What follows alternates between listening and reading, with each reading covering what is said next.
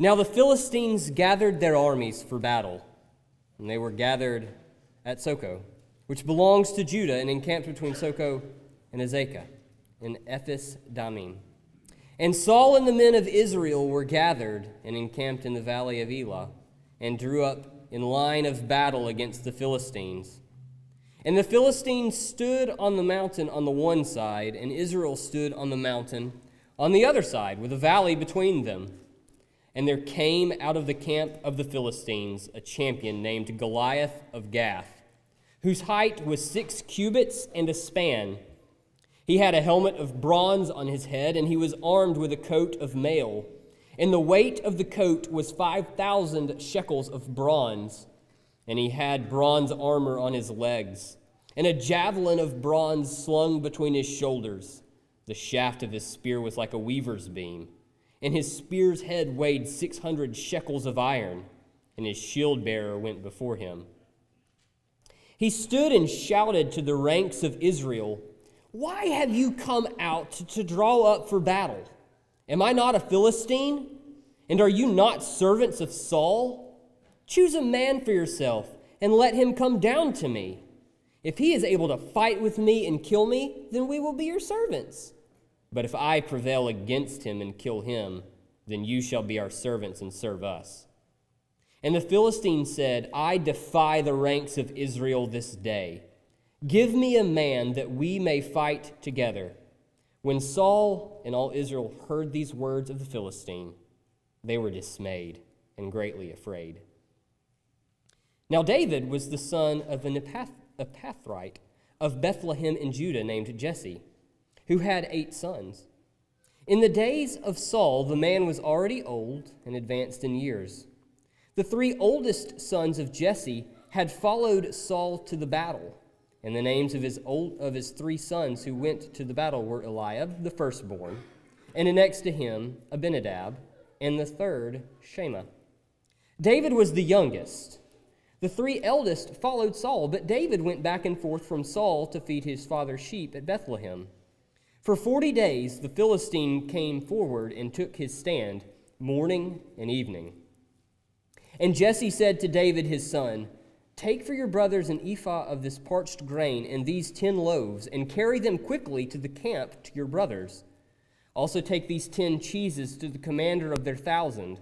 See if your brothers are well, and bring some token from them. Now Saul and they and all the men of Israel were in the valley of Elah fighting with the Philistines. And David rose early in the morning and left the sheep with a keeper and took the provisions and went, as Jesse had commanded him. And he came to the encampment as the host was going out to the battle line, shouting the war cry. And Israel and the Philistines drew up for battle, army against army. And David left the things in charge of the keeper of the baggage and ran to the ranks and went and greeted his brothers. As he talked with them, Behold, the champion, the Philistine of Gath, Goliath by name, came up out of the ranks of the Philistines and spoke the same words as before, and David heard him. All the men of Israel, when they saw the man, fled from him and were much afraid. And the men of Israel said, Have you seen this man who has come up? Surely he has come up to defy Israel. And the king will enrich the man who kills him with great riches, and will give him his daughter and make his father's house free in Israel. And David said to the men who stood by him, What shall be done for the man who kills this Philistine and takes away the reproach from Israel? For who is this uncircumcised Philistine that he should defy the armies of the living God? And the people answered him in the same way So shall it be done to the man who kills him. Now Eliab, his eldest brother, heard when he spoke to the men. And Eliab's anger was kindled against David, and he said, Why have you come down? And with whom have you left those few sheep in the wilderness? I know your presumption and the evil of your heart, for you have come down to see the battle. And David said, What have I done now? Was it not but a word? And he turned away from him toward another, and spoke in the same way, and the people answered him again as before.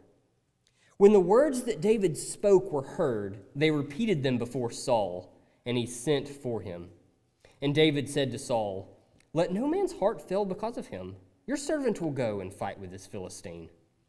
And Saul said to David, You are not able to go against this Philistine to fight with him, for you are but a youth, and he has been a man of war from his youth.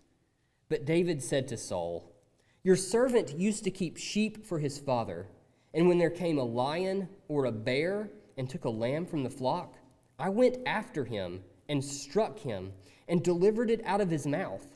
And if he arose against me, I caught him by his beard and struck him and killed him. Your servant has struck down both lions and bears, and this uncircumcised Philistine shall be like one of them, for he has defied the armies of the living God. And David said, The Lord, who delivered me from the paw of the lion and from the paw of the bear, will deliver me from the hand of this Philistine. And Saul said to David, Go, and the Lord be with you. Then Saul clothed David with his armor. He put a helmet of bronze on his head and clothed him with a coat of mail. And David strapped his sword over his armor, and he tried in vain to go, for he had not tested them. Then David said to Saul, I cannot go with these, for I have not tested them. So David put them off. Then he took his staff in his hand and chose five smooth stones from the brook and put them in his shepherd's pouch. His sling was in his hand, and he approached the Philistine. And the Philistine moved forward and came nearer to David with his shield bearer in front of him. And when the Philistine looked and saw David, he disdained him, for he was but a youth, ruddy and handsome in appearance. And the Philistine said to David, Am I a dog that you come to me with sticks? And the Philistine cursed David by his gods. The Philistine said to David, Come to me, and I will give your flesh to the birds of the air and to the beasts of the field. Then David said to the Philistine, You come to me with a sword, and with a spear, and with a javelin, but I come to you in the name of the Lord of hosts, the God of the armies of Israel, whom you have defied. This day the Lord will deliver you into my hand, and I will strike you down and cut off your head. And I will give the dead bodies of the host of the Philistines this day to the birds of the air and to the wild beasts of the earth, that all the earth may know that there is a God in Israel, and that all this assembly may know that the Lord saves not with sword and spear. For the battle is the Lord's, and he will give you into our hand. When the Philistine arose and came and drew near to meet David, David ran quickly toward the battle line to meet the Philistine. And David put his hand in his bag and took out a stone and slung it and struck the Philistine on his forehead. The stone sank into his forehead, and he fell on his face to the ground. So David prevailed over the Philistine with a sling and with a stone, and struck the Philistine and killed him. There was no sword in the hand of David. Then David ran and stood over the Philistine, and took his sword, and drew it out of its sheath, and killed him, and cut off his head with it. When the Philistines saw that their champion was dead, they fled. And the men of Israel and Judah rose with a shout and pursued the Philistines as far as Gath and the gates of Ekron, so that the wounded Philistines fell on the way from Shaaraim as far as Gath and Ekron. And the people of Israel came back from chasing the Philistines, and they plundered their camp. And David took the head of the Philistine and brought it to Jerusalem, and he put his armor in his tent. As soon as Saul saw David go out against the Philistine, he said to Abner, the commander of the army, Abner, whose son is this youth? And Abner said, As your soul lives, O king, I do not know. And the king said, Inquire whose son the boy is. And as soon as David returned from, striking, from the striking down of the Philistine, Abner took him and brought him before Saul with the head of the Philistine in his hand. And Saul said to him, Whose son are you, young man? And David answered, I am the son of your servant Jesse, the Bethlehemite. Let's pray. Heavenly Father, we are grateful for your word and all that it means. I pray that you would renew this text in front of us, give us fresh eyes to see it, apply it to our lives by your Spirit's work in our heart. You know every situation in this room. You know every emotion coming into this text. You know all the familiarity. You know those that are completely new to this story. You know every feeling of everything that's happened before this service and what will come after. My prayer is only that you, through your word, speak to all of us. Speak through and in place of me to the hearts of your people. And I pray that any in here who find themselves right now as enemies of the cross of Christ would be humbled and convicted that you would bring them to repentance through the preaching of your word. We pray in Jesus' name. Amen. David and Goliath may be the most familiar story in the Old Testament to our culture.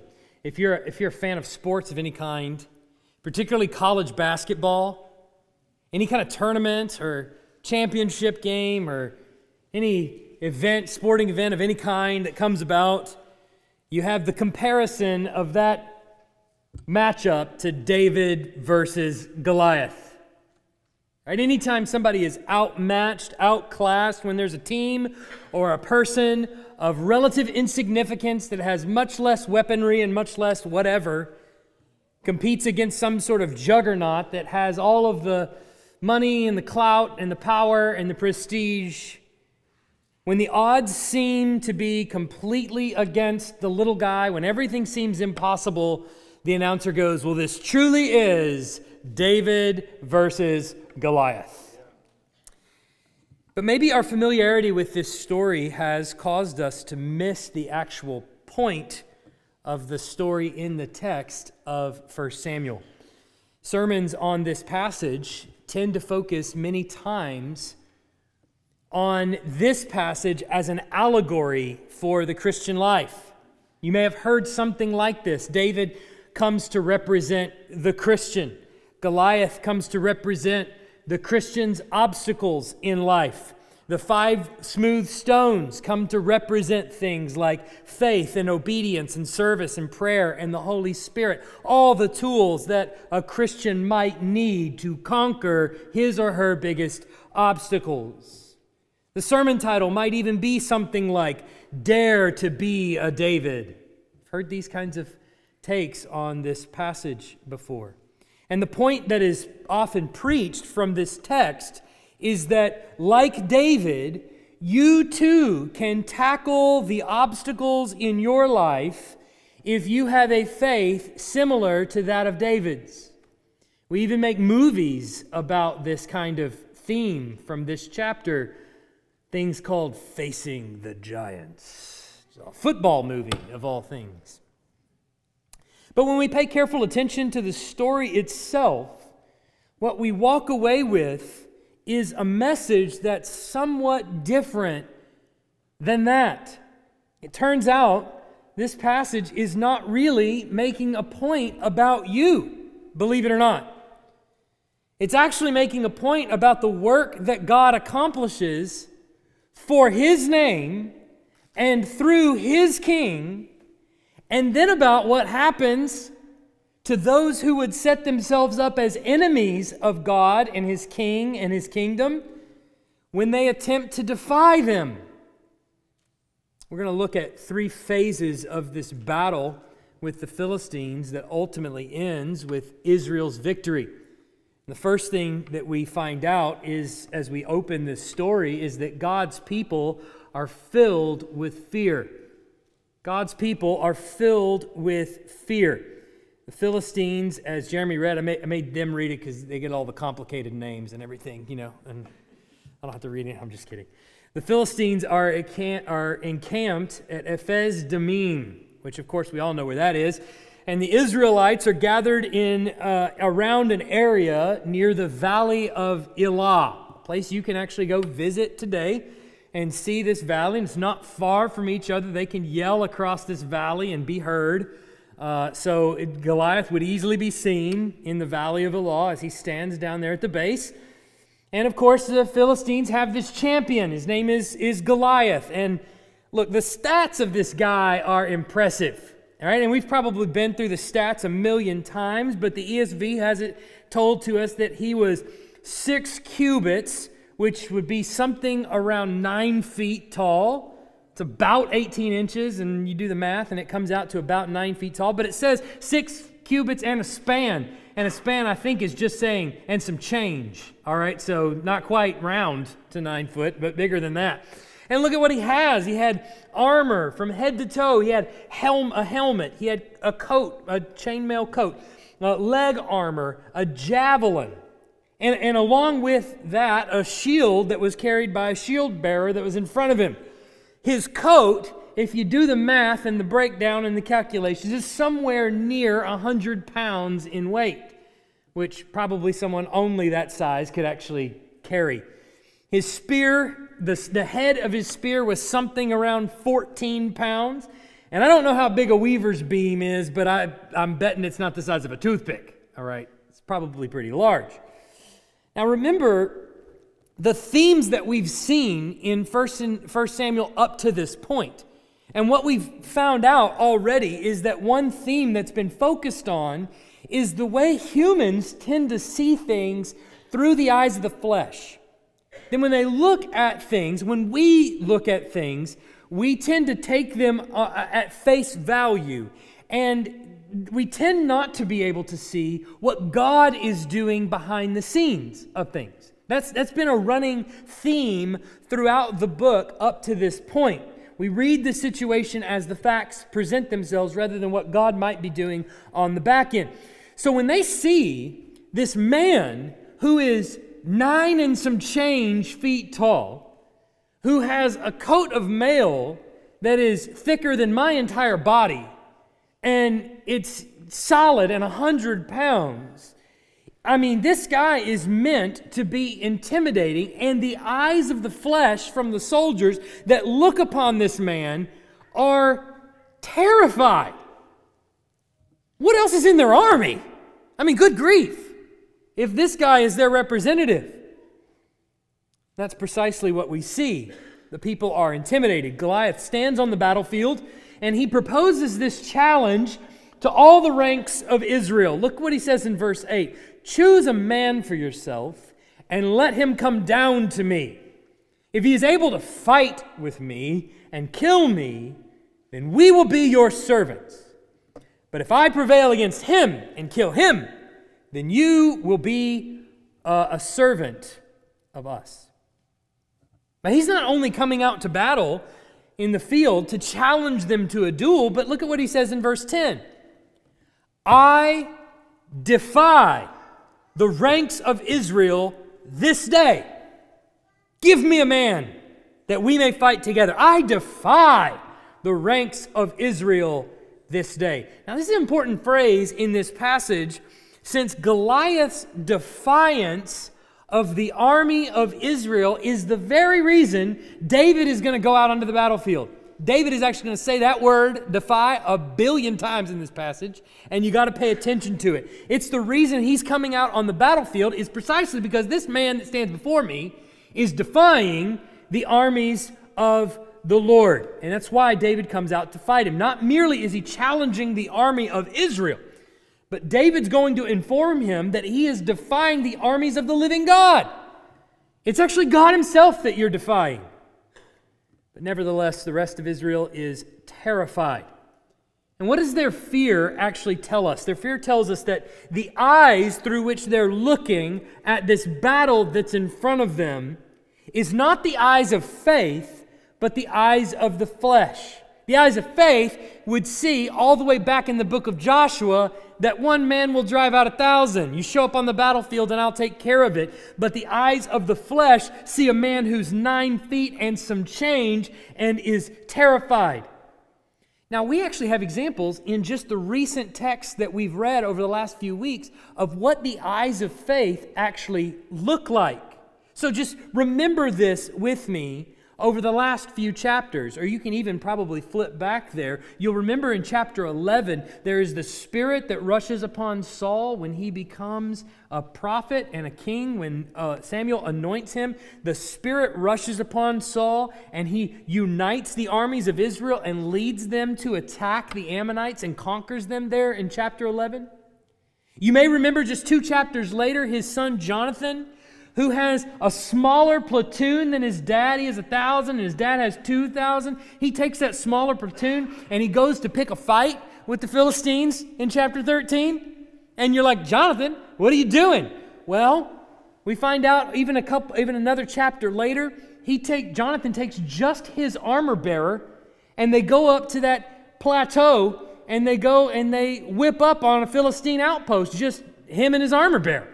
And you remember what Jonathan says there in chapter 14 to his armor bearer? He says, It may be that the Lord will work for us. For nothing can hinder the Lord by saving, uh, from saving by many or by few. Remember, that is the eyes of faith. Those are spiritual eyes looking on a battle. This isn't a battle between me and Philistines. This is a battle between the Lord and some Philistines. And who knows? Maybe the Lord will give them into our hands. But we also see the eyes of the flesh come up in several instances. In chapter 13, when Saul sees his army is disappearing before him, the Philistines are really ticked about what Jonathan has done, and, and, and they come out with impressive force and all the children of Israel are running, and some of them are running out of the promised land. And Saul is supposed to wait and on Samuel, and he's going, I'm running out of patience, I'm running out of time, all my people are leaving, and I've got to do something. And so what does he do? Well, he offers a false sacrifice and disobeys the Lord. And remember in 14, where Saul responds to the military's struggles by making them fast and then almost killing his son? And he thinks that maybe by doing so, he'll conjure up the Lord's favor on his behalf. Let's, let's do a fast, and maybe the Lord will give them into our hands quicker. Or what about in chapter 15 when he's told to destroy everything, but instead it seems better to his eyes to keep the good stuff for him and for his military and destroy only the bad? And he blatantly disobeys God. But what about in the last chapter? When even Samuel himself goes into the land of Bethlehem to anoint David as king, though he doesn't know it's David, he meets Jesse and he meets Jesse's sons, and he sees the oldest and the biggest and the strongest of his sons, and he thinks to himself that these are the logical choices for the next king over Israel. And do you remember that God is the one that has to interrupt his thinking and go, that's not spiritual eyes. That's not eyes of faith. That's not the way I view things. There is this tendency on man's part to look on the appearance of things, to look at the might and the strength and the power, and to put trust in those things, rather than to take a God's eye view that He has and see things the way he does. And that's been a bit of a theme lately, and I think we're, we're seeing the same thing here. Goliath marches out onto the field of battle with his giant armor, covering his giant body, holding his giant spear, and with his giant voice, spewing giant curses toward tiny little old Israel. And he has all of them in absolute and utter fear. But it's not just all of Israel. What Verse 11 tells us that it was also Saul who is fearful right along with them. Well, don't worry, because David's coming to battle. Doesn't that give you so much hope and optimism? Here comes David. He's on the way. Now, if you're looking with the eyes of the flesh, this doesn't look any more promising having David coming onto the battlefield. But we have the benefit of being the audience, so we can criticize the people in the story, you know, because we're all knowing. Um, so, next, so the first thing we see is that God's people are filled with fear, but second, we see God's king is filled with faith. God's king is filled with faith. David is the youngest of Jesse's eight sons. He seems also to be the smallest of Jesse's sons. So small, in fact, is he, that in the previous chapter, when Samuel came out to anoint Jesse's sons, Jesse paraded all of his sons out in front of Jesse, uh, out in front of Samuel, and didn't even bring David to the show. David is so young and so small, didn't even bring him out there. His three oldest brothers are in the military, which may also give us a ballpark on the ages. So just think about this with me. In Numbers, a fighting age for a man is 20 and up. All right? So, that may mean that David's third oldest brother was about 20. If you do the math, we can't know for sure, but if you do the math, the odds are David was shockingly young. So young that if we were to time travel back to that day, we might go, That's David? No wonder everybody called him a young man. Think David is probably shockingly young here. David is taking his brothers their lunches. He's basically first, you know, 1000 BC Grubhub, taking his brothers' lunches. And he hears what's going on. He sees what's going on. He hears the words of Goliath and he sees the fear on the faces of the men of Israel. He also hears what Saul has promised the army if there's a man willing to fight. Look at the promises. It's he'll make the man rich. He'll make the man his son-in-law by giving him his own daughter, and he'll set the father's house free. That's a that's a heck of a promise. He'll make the man rich. He'll make the man his son-in-law by giving his daughter to him, and he'll set his father's house free. Now, we're not told exactly what it means to set the father's house free. However, we do have some clues in other things that we've found and investigated. Uh, it, it probably means something like the sons won't be obligated to fight in the military, for one, and the father's house will be exempted from taxes. Think about that. Exempt from taxes? Amen, somebody. Right? Now, what will that do if this man is free from taxes, his whole family is free from taxes, and all the men of his household are free from service in the military.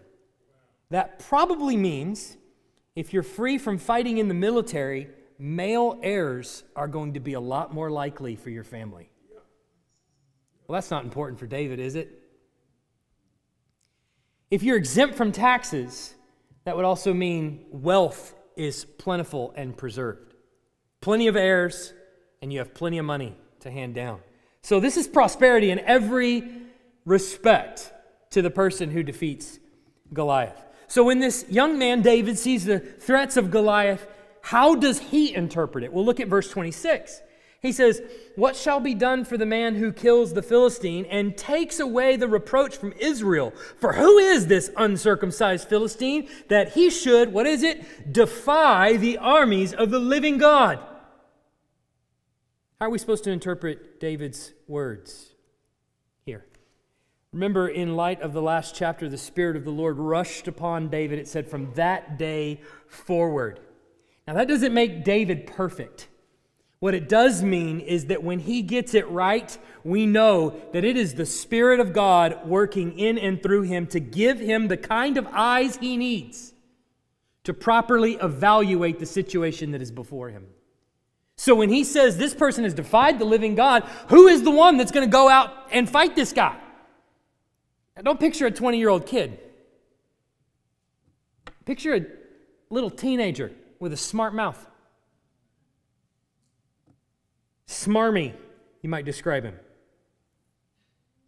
But what's happening here is the Spirit of God is working through him, is giving him the eyes of faith that David has to see this battle for what it is. He's not a giant. He is an uncircumcised Philistine that is standing in front of us and is insulting God Himself. He is defying the armies of the living God. Who's going to do something about this? But look at the difference between David's words there about Goliath and his own brother's words about David. Look at verse 28. Now, Eliab, his eldest brother, heard when he spoke to the men, and Eliab's anger was kindled against David, and he said, Why have you come down? And with whom have you left these those few sheep in the wilderness? Very insulting, right there, by the way. I know your presumption and the evil of your heart, for you have come down to see the battle.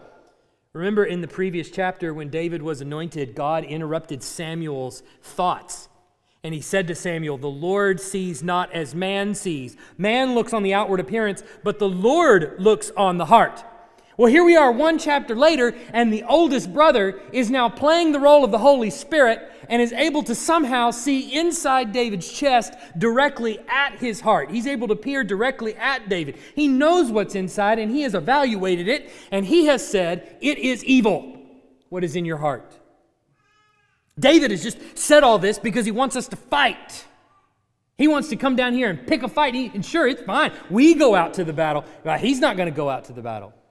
You see, Eliab, the oldest brother, has no idea what is actually going on. He is claiming to see with spiritual eyes the heart of David. But in reality, he also, like everyone else in the scene, has eyes of flesh. He has no idea that his little brother, at the very least 10 years younger than him, is actually intending on going out onto this battlefield and fighting Goliath himself. This is exactly what David tells Saul when Saul hears that someone there's someone in the in the midst of the camp that wants to go fight Goliath and he brings David right on in and he listens to what he has to say. And David makes his pitch standing in front of him probably about that tall and says look I'm ready to go fight this Philistine. And and he, he says I, I, I bet you are you can't fight this guy you must be crazy kid but David is insistent and he says I have killed lions and tigers and bears there we go. Somebody got it. I've caught them by the beard. I've ran them down. I've grabbed bears by the beard. Now, now David might be young and he might be small, but he is no coward. I can tell you that much. If he's chased down lions and bears, David's oldest brother, through his fleshly eyes, sees this evil, presumptuous little brother talking a big game, and Saul, he says, sees but a youth standing in front of him. And across the valley, he sees a guy, Saul is, he sees a guy who's been fighting since he was a youth. You can't defeat that guy. He has too much training, he has too much size, and you're just a little kid. He's been fighting since he was at least your age. But David has killed lions and tigers and bears, and he's looked at uh, all of them in the face and killed them. And so he says in verse 36 This uncircumcised Philistine shall be like one of them, for he has, what is it? Defied the armies of the living God. And David said, The Lord who delivered me from the paw of the lion and from the paw of the bear will deliver me from the hand of this Philistine. And Saul said to David, Go and the Lord be with you. Are you catching David's point? Are you catching what he's trying to get across to everybody he talks to? Are you seeing what he's trying to say? This person has defied the armies of the living God. And while everyone else sees a reason to be fearful, David sees a reason to trust. This Philistine has defied God, and he must not be allowed to live. And through his eyes of faith, he is convinced that the Lord will deliver him from the hand of this guy. So Saul grants him permission to go into battle. And finally, we see that God's deliverance is secured by his faithful king. God's deliverance is secured by his faithful king. Remember, Goliath has a helmet, he's got a coat, he's got leg armor, and he's got a javelin. And so, what does Saul see as the only way that this little boy stands a chance against this giant? Well, he's got to have armor to match. And so Saul puts his armor on him. He gives him a helmet, he gives him coat, he gives him a sword. But the text says that David hadn't tested them. He's never used them in battle. I don't want to go out with stuff that's unfamiliar to me. So he takes them off. And instead, to match Goliath's helmet, coat, leg armor, and javelin, David takes a staff, stones, pouch, and sling. Hardly a match. Of course, Goliath laughs at the appearance of this young boy who's come out to fight him against this giant who has no doubt fought and, and won many battles and could probably pick David up by the head. He curses him by the gods of the Philistines.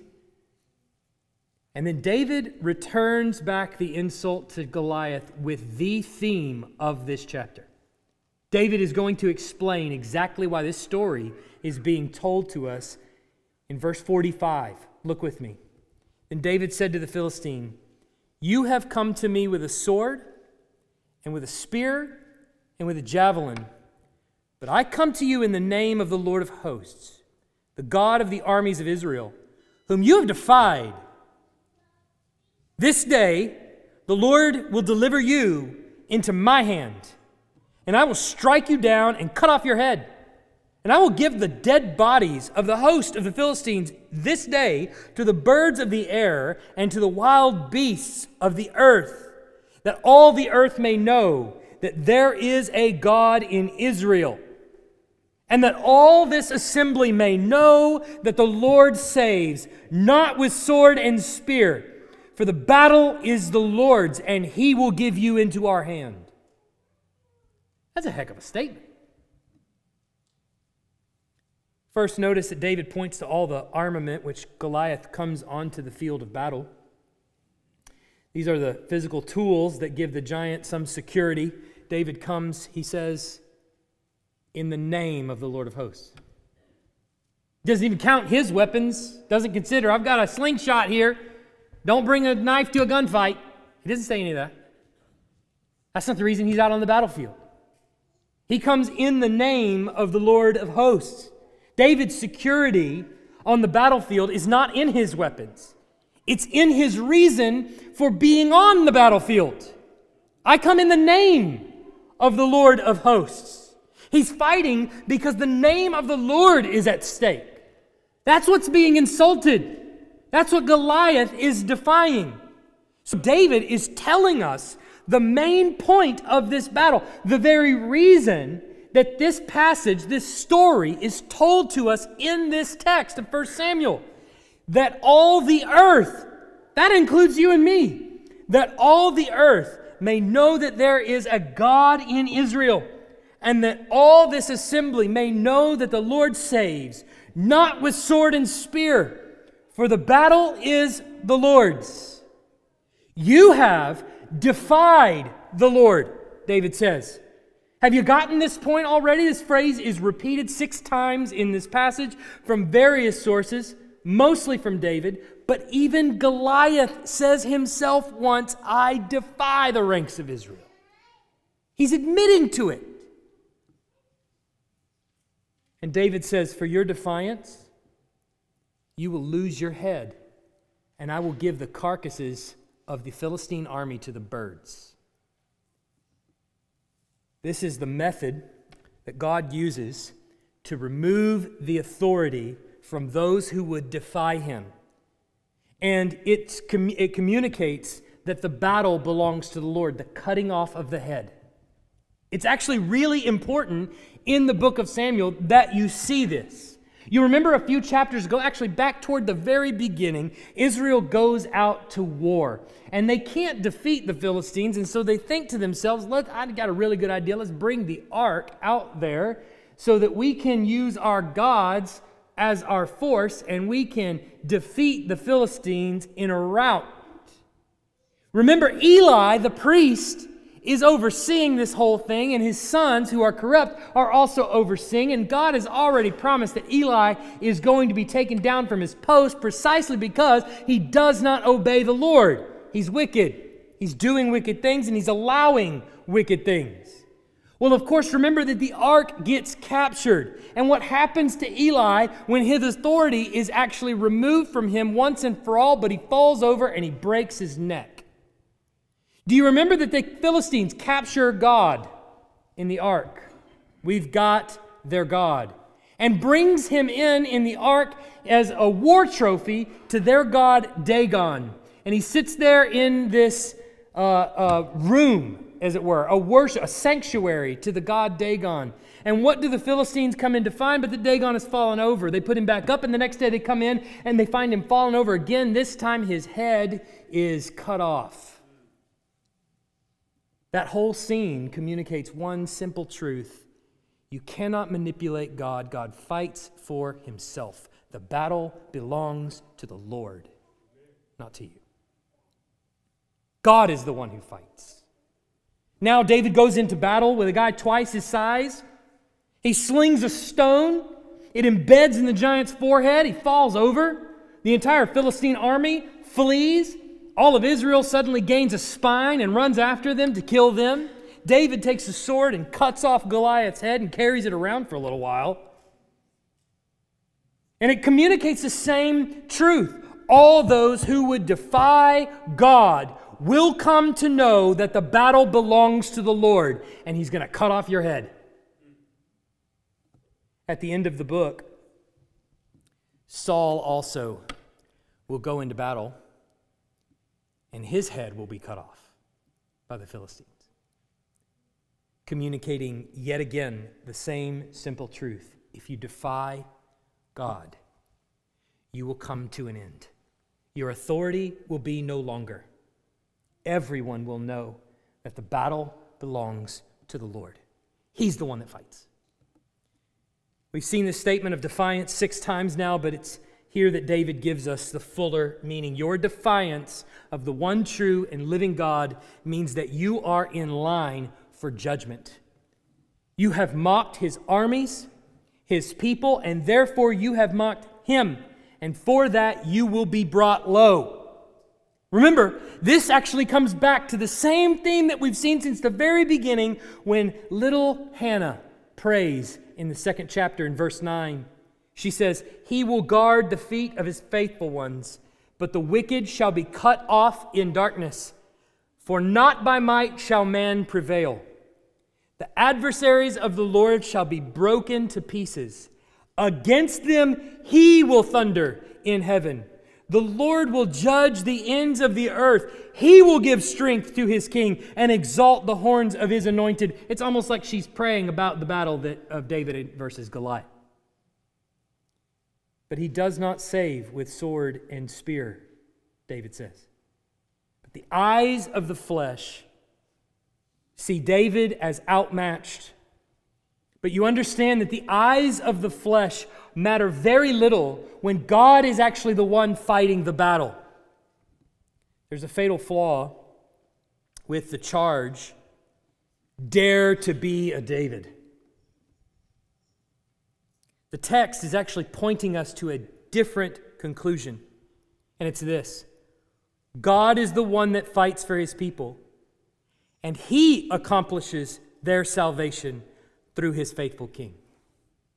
God is the one that fights for his people, and he accomplishes their salvation through his faithful king. God is the one that fights for his people, and he accomplishes their salvation through his faithful king. One problem that we frequently have when reading the Old Testament is that we think people like David are merely just setting an example for us to follow. Well, there's David, this is what he did. You try to do the same things and be like David. But in actuality, what they're teaching about, teaching us about, is our need for salvation and how God will be the one to save his people. If there's anybody that we could draw a parallel to in, in this passage that reminds us of us, it would be the, the cowardly Israel armies who are, who are watching and in need of salvation and who need somebody to come along and kill this giant in front of them. Or perhaps it might be the Philistine army or even Goliath himself, since we were at one time enemies of the cross of Christ. Anyone but David might be the example for us. But you see, God has provided a king to deliver his people before they ever knew their need. You remember, David was anointed last chapter. They didn't know anything about Goliath then. Brothers and sisters, this act of God's deliverance of Israel here in this battle is but a microcosm of the deliverance that he would accomplish through David's great, great, great, great, great, great, great grandson. Goliath, believe it or not, is small potatoes compared to the enemy of sin and death that we ultimately needed deliverance from. See, David's but a shadow of, a king, of the king that God had provided to deliver his people. But you see, David's foreshadowing of Jesus here is not merely that he slayed our biggest adversary that Jesus came to slay sin and death. That certainly is true. And like David, he did that. But David comes forward and slays Goliath. Why? What, it, what does that do for all of Israel? It is proof, it is a proving sign that he is authentically the king over Israel, and that through him, all of Israel is going to have victory. You see, God is empowering David there on the battlefield, and he's communicating to all of Israel and all of Israel's enemies that I am bringing forward my king to bring salvation to my people, and anyone that would defy the armies of the living God or defy my king will meet their demise. So, David's victory over Goliath and over his enemies is something of a necessity to validate that he has a right to the throne. You see. But now I want you to consider what Paul says in Romans 1. Romans 1 1 to 4. Paul, a servant of Christ Jesus, called to be an apostle, set apart for the gospel of God, which he promised beforehand through his prophets in the Holy Scriptures, concerning his Son, who was descended from David according to the flesh. And he was declared to be the Son of God in power according to the Spirit of holiness by his resurrection from the dead, Jesus Christ our Lord. What validated Christ's kingship? It was his bodily resurrection. Jesus' resurrection, bodily from the grave, was fundamental to our faith because by it, all that he said and did was validated. Imagine if David steps onto the battlefield and says all this about God. He fights, he's going to give me into your, he's going to give you into my hand and all this. And Goliath says, That's funny, and then just runs him through with a sword. Kills him dead right there on the battlefield. What validity does David's words actually have? None. What validity does Samuel's anointing of David in the previous chapter actually have? Absolutely none. If Jesus merely dies at the cross, then we're not reading the New Testament today. We're here for a host of other reasons, but not to read the New Testament.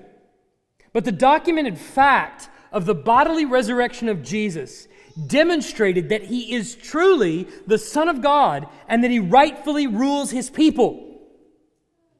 So you might say David, in foreshadowing Jesus, is daring to be a Jesus.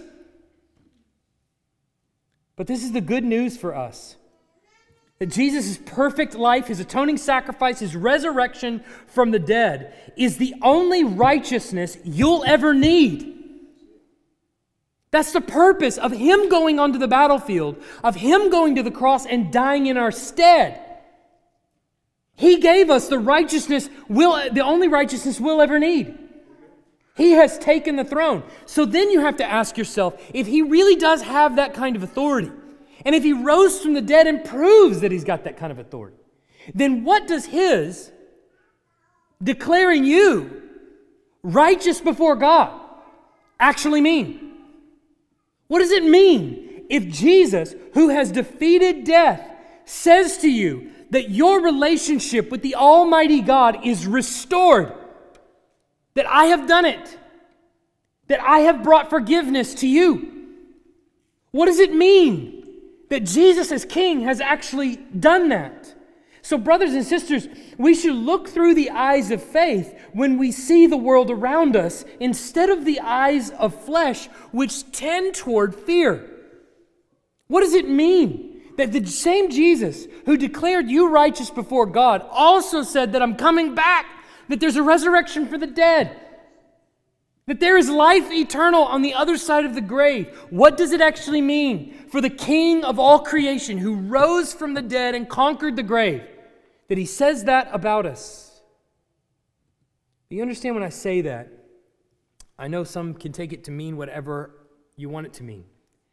If I wrote down the phrase, look through the eyes of faith instead of the eyes of fear, you could take that statement and you could slap it on a motivational poster and you could put it in any place of work, anywhere, and everybody in that place would go, Amen. They may be Christian or they may be otherwise, but they would almost all agree with it. Yes, Look through the eyes of faith instead of the eyes of fear. It's that kind of motivational, rah rah statement, isn't it? So let me explain what I mean and make at least half of them mad. The eyes of faith recognizes Jesus' authority over heaven and earth. That's number one.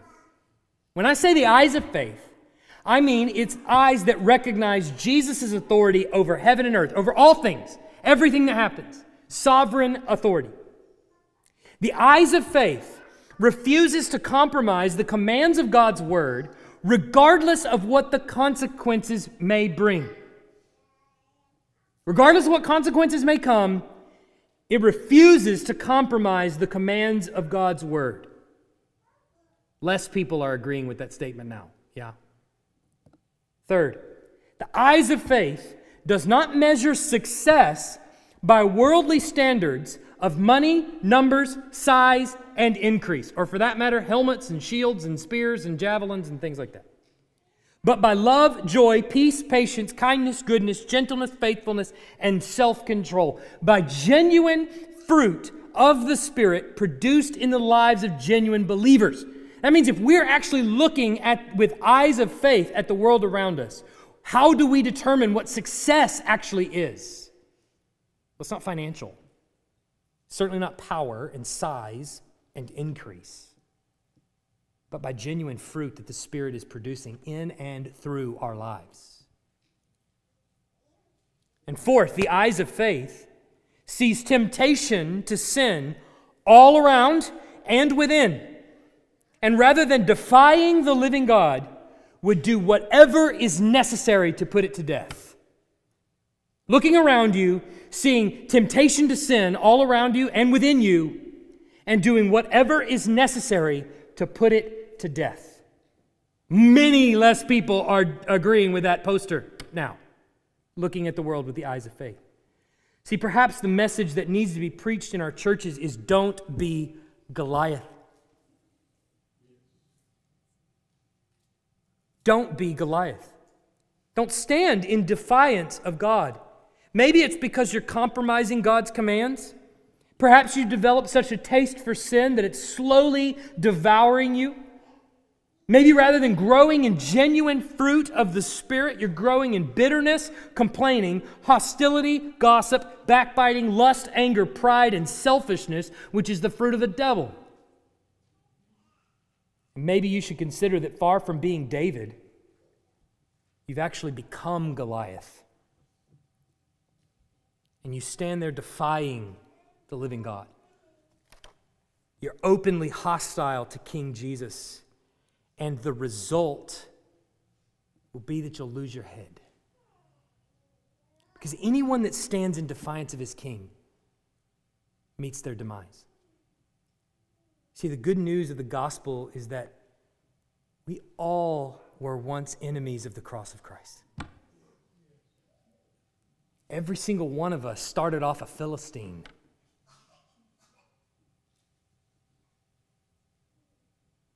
But God, being rich in mercy, because of the great love with which He loved us, even when we were His enemies, made us alive.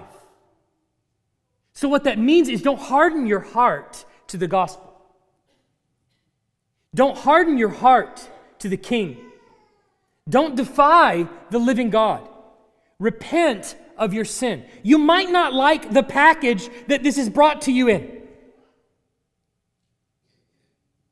But don't defy God simply because the words you're hearing may not come to you in the package that you desire from the person that you desire it to come from. Hear what's being said. Confess your need for Jesus and repent of your sin. You cannot grow in sin and, and let sin fester in your life and come to enjoy it and expect to be on God's side at the end of all things. You're standing there in defiance. Brothers and sisters, live under the ministry of King Jesus. You understand that if you see the world through the eyes of faith, then you become a very dangerous person. Now, don't get me wrong. You're the best employee anyone could ever want. as long as the company wants to follow the Word of God. You're the best citizen any country could ever want as long as the government wants to follow the Word of God. But you understand the moment that they don't, that they step outside of the lines of the Word of God, you become an incredibly dangerous enemy to them.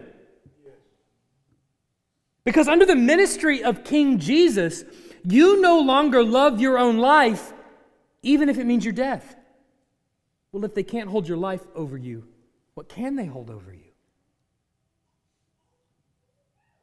You love not your own job, even unto termination. Well, now you're very dangerous because even your job holds no influence over your values, they don't change. You love not your own money, even unto poverty. Well, what can anybody hold over you if it's not financial influence? See, following in David's footsteps, following in Jesus' footsteps as his disciple, means truly walking by the Spirit. So when the rubber meets the road, can you actually stand there and call yourself a disciple of the resurrected Christ. Let's be honest. When the rubber meets the road, are you up for it? Let's pray.